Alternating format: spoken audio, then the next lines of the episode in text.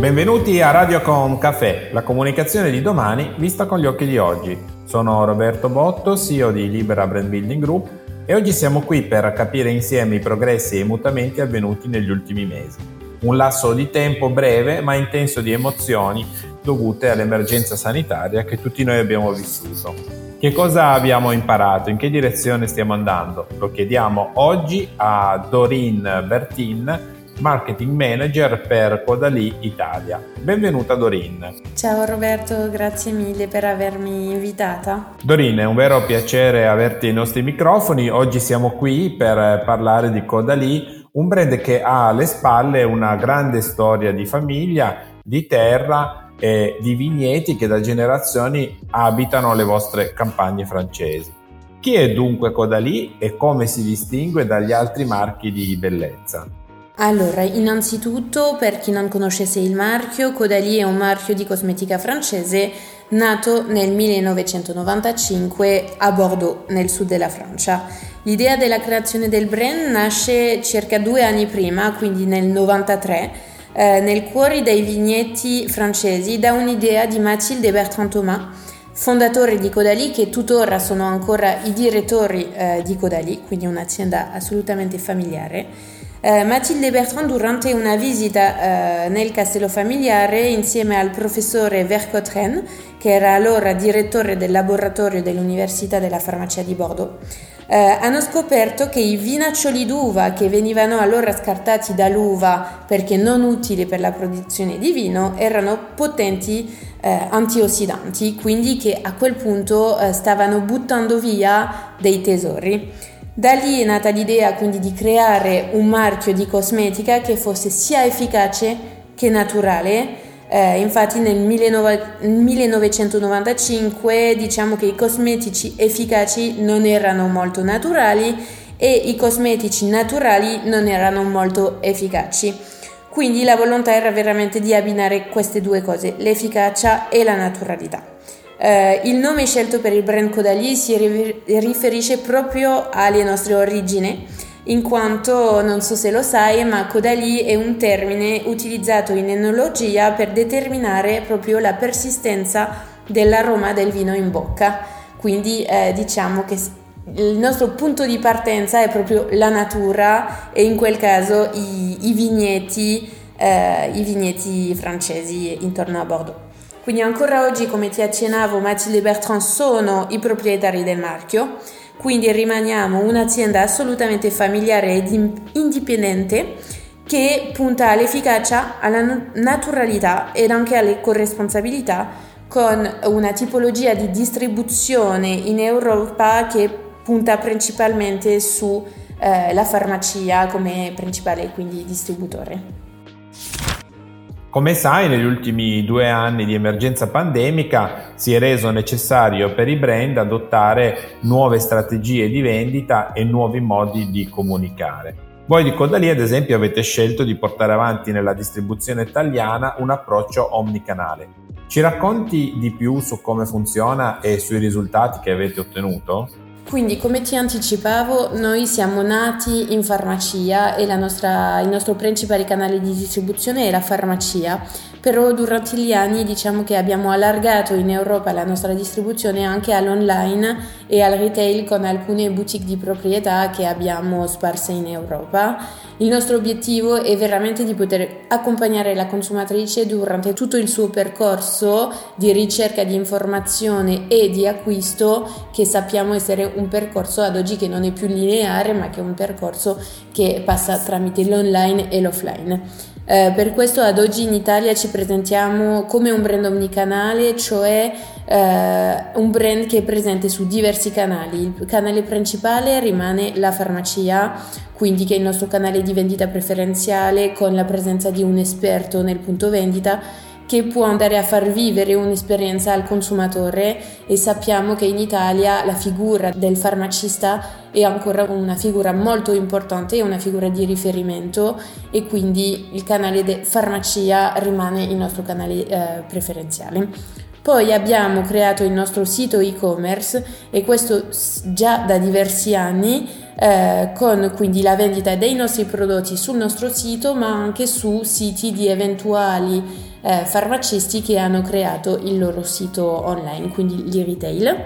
E poi il terzo canale è il retail.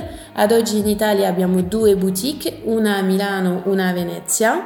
Eh, il nostro obiettivo è sì di far conoscere i nostri prodotti e il nostro brand, ma anche di far conoscere tutta la parte di servizio eh, con quindi una, una, cabina per esempio nella nostra boutique di Milano dove proponiamo dei trattamenti viso e corpo a base eh, dei nostri prodotti ma anche delle tecniche specifiche che sono state insegnate alle vinoterapeute quindi mh, mm, stiamo parlando veramente di vinoterapia che è un concetto che è stato creato da Codali eh, proprio a Bordeaux eh, con dei metodi particolari di applicazione dei nostri prodotti per tra- dei trattamenti viso e corpo.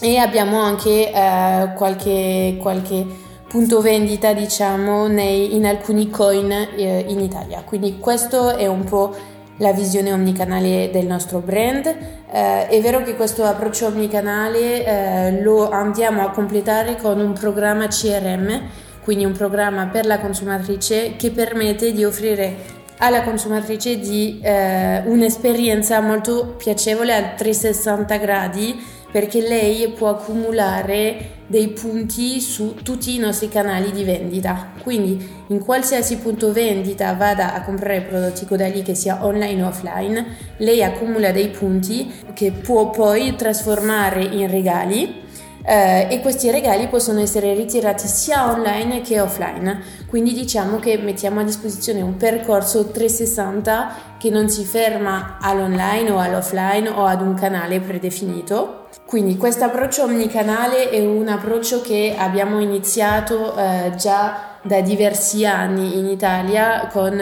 l'apertura del nostro sito e-commerce e quindi è vero che in questi due anni di pandemia noi siamo partiti un po' vantaggiati in quanto il nostro sito era già pronto a ricevere tantissime consumatrici che si erano spostate dall'offline all'online con un'esperienza eh, diciamo una customer experience sul nostro sito che fosse già eh, molto molto alta questa nostra eh, attrezzatura nell'avere già un sito pronto ci ha permesso di proporre in quel periodo dei, dei servizi unici. Eh, per esempio, durante il lockdown abbiamo messo in piedi un servizio di consulenza online che permetteva alla consumatrice di quindi fare una consulenza insieme ad una consulente Codali della sua pelle. A seguito di questa consulenza che veniva effettuata da un punto di vista diciamo digital, eh, pro- gli erano proposti dei prodotti Codali che lei poteva decidere di comprare o online o offline e in quel caso eravamo noi proprio ad informare la farmacia più vicina a casa della consumatrice dell'arrivo di questa consumatrice che veniva solo a ritirare diciamo i prodotti nella farmacia. Quindi in quel caso riuscivamo eh, pure a portare del traffico dall'online all'offline e in un periodo comunque eh, difficile per i punti vendita fisici a portare consumatrice nel punto vendita eh, che era un servizio molto apprezzato da parte dei, eh, dei nostri clienti farmacisti. Oggi che abbiamo ripreso eh, le esperienze nel punto vendita, eh, utilizziamo per esempio questi dati del nostro programma CRM per invitare le consumatrici a venire nelle farmacie per eh, degli eventi che possano essere degli eventi durante il giorno ma anche eventi serali quindi un po' più, eh, un po più accattivanti diciamo in quanto offriamo veramente una, una bella esperienza che non ruota soltanto intorno al, al, marchio, ma veramente creiamo un evento insieme ai nostri clienti farmacisti. Secondo il Global Newswire, solo nel 2020 il mercato dei prodotti per la cura della pelle è stato valutato oltre 140 miliardi di dollari, un trend destinato a crescere del 4% oltre il 2026. Il merito è sia di celebri skin influencer come Haradam eh, Yarbro, sia di una nuova ondata di consumatori che ora ricerca veri e propri rituali di bellezza a base di prodotti di alta qualità. Quali pensi siano i nuovi fattori indispensabili per avere un successo nella vendita di questi prodotti? Allora, noi ci siamo fatti questa domanda eh, proprio nel 2020 perché siamo eh, assolutamente sicuri che la pandemia abbia avuto un impatto su eh, quelli che sono i fattori, quelli che sono le cose che guarda una consumatrice che compra prodotti, prodotti beauty. Eh, per questo abbiamo svolto un'indagine del mercato beauty in Italia a luglio 2020 eh, per andare ad evidenziare quali fossero le tematiche importanti per le consumatrici. Eh, al momento diciamo che la consumatrice che compra prodotti di bellezza in farmacia ricerca soprattutto efficacia dei prodotti e ingredienti di origine naturale, quindi rimane l'efficacia eh, il primo fattore, mentre eh, la naturalità del prodotto arriva come secondo fattore e anche usciva fuori dall'indagine che quello che ricer- ricerca una consumatrice quando viene in una farmacia è proprio il consiglio dell'esperto e del farmacista. Uh, oltre a quello abbiamo visto che c'era un interesse diciamo, crescente sul tema dell'ecosostenibilità. Uh, ovviamente al momento l'impegno in termini di ecosostenibilità di un brand non è determinante per l'acquisto, in quanto efficacia e naturalità del prodotto arrivano prima, però siamo assolutamente sicuri che questa tematica dell'ecosostenibilità farà domani parte dei tre primi attribuiti eh, riguardati da, dalla consumatrice. Quindi, eh, come, come, ti anticipavo prima, noi siamo nati come Codali come un brand efficace e naturale, quindi ci ritroviamo al 100% in questi due aspetti eh, ricercati dalla consumatrice e da molti anni già eh, ci siamo mossi eh, e ci siamo impegnati in vari progetti che ci permettono già di dichiararci oggi un brand ecosostenibile e quindi che ci preparano alla richiesta della consumatrice di domani.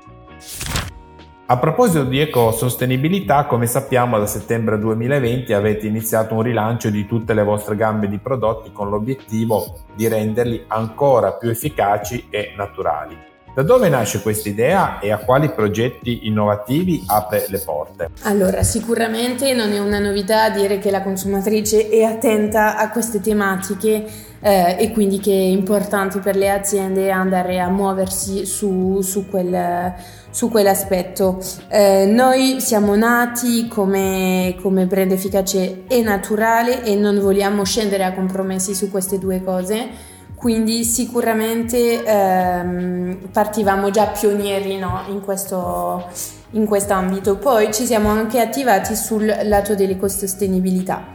Eh, nel 2020 abbiamo iniziato a rilanciare tutte le nostre gamme così che possano essere ancora più efficaci, naturali ed ecosostenibili e eh, questo ha necessitato proprio internamente una rivoluzione anche della nostra struttura interna in termini di azienda perché eh, con l'obiettivo nel 2020 di iniziare questo rilancio già negli anni precedenti abbiamo dovuto andare ad assumere eh, degli ingegneri packaging green, abbiamo sviluppato un team di ricerca e sviluppo, quindi diciamo che anche internamente abbiamo dovuto assumere delle persone che ci potessero aiutare eh, verso questa rivoluzione, quindi diciamo che il, il, l'inizio di questo rilancio è solo la parte visiva dell'iceberg, ma dietro è un lavoro di, di tanti anni. Quali sono state le aree di lavoro che abbiamo fatto? La, la, il primo punto è l'efficacia con lo sviluppo di, eh, nuovi, breve, di nuovi, brevetti, eh, di cui diversi brevetti sviluppati con Harvard Medical School, quindi diciamo che abbiamo anche dietro una cauzione eh, molto importante di questa grande scuola.